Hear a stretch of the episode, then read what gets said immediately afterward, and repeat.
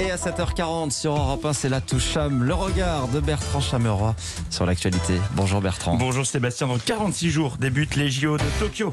Je pense que si la France veut décrocher l'or en aviron, elle doit envoyer ses meilleurs athlètes, Jean-Luc Mélenchon, Julien Audoul et Marine Le Pen. Ils sont surentraînés. Ah, ce week-end, ils nous ont offert une de ces démonstrations. Ils ont ramé d'une force, mais d'une force, ils doivent avoir des bras comme ça aujourd'hui. Tu mets les trois dans un aviron, ils font ça à 70, même avec le vent de face. hein. Qu'est-ce que c'est que ces justifications qui nous ont pondues? Même les marmottes avec le papier d'alu, elles n'auraient pas osé. Non, chez Milka, il serait élu employé du mois direct.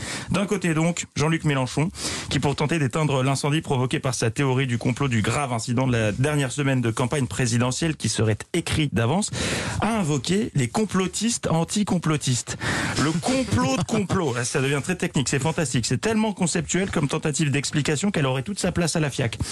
Et oui, Sébastien, n'oubliez pas, quand on vous tombe dessus parce que vous avez dit une grosse connerie indécente, surtout ne jamais présenter d'excuses ou de reconnaître ses torts. Non, accusez les autres de ne pas avoir compris ce que vous vouliez dire. Pensez-y.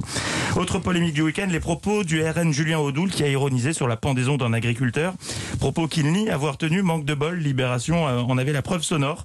Alors là, normalement, tu te dis que t'es grillé, mais non Là encore, ce sont les autres qui ont mal compris. Marine Le Pen a expliqué qu'il ne parlait pas du tout du suicide des agriculteurs, mais du loup et des défenseurs des loups, évidemment. Les pendaisons de loups, un fléau dont on ne parle que trop peu dans les médias. Non mais vraiment, c'est moi, on nous prend pour des abrutis. Ce week-end, c'était un festival. On était à deux doigts du non, mais non, c'est mon chien qui a mangé mon devoir. Je pense qu'il faudrait vraiment faire des pauses sur les interviews politiques du dimanche. Quand on voit celle d'hier, c'était un concours. Vraiment, amis politiques, euh, profitez de vos week-ends pour faire autre chose. Euh, Offrez-vous une bonne grasse mat, allez bruncher, faites des puzzles, une rando, je sais pas, mais levez le pied sur les interviews. On est à un an de la présidentielle. Il reste un an. Je sais pas comment ils vont tenir le rythme. Heureusement, ce week-end, on a aussi eu de bonnes nouvelles. La naissance de la fille de Meghan Markle et du prince Harry. La reine et la famille royale se sont dit ravis dans un communiqué aussi chaleureux qu'un petit un paquet de petits pois picards.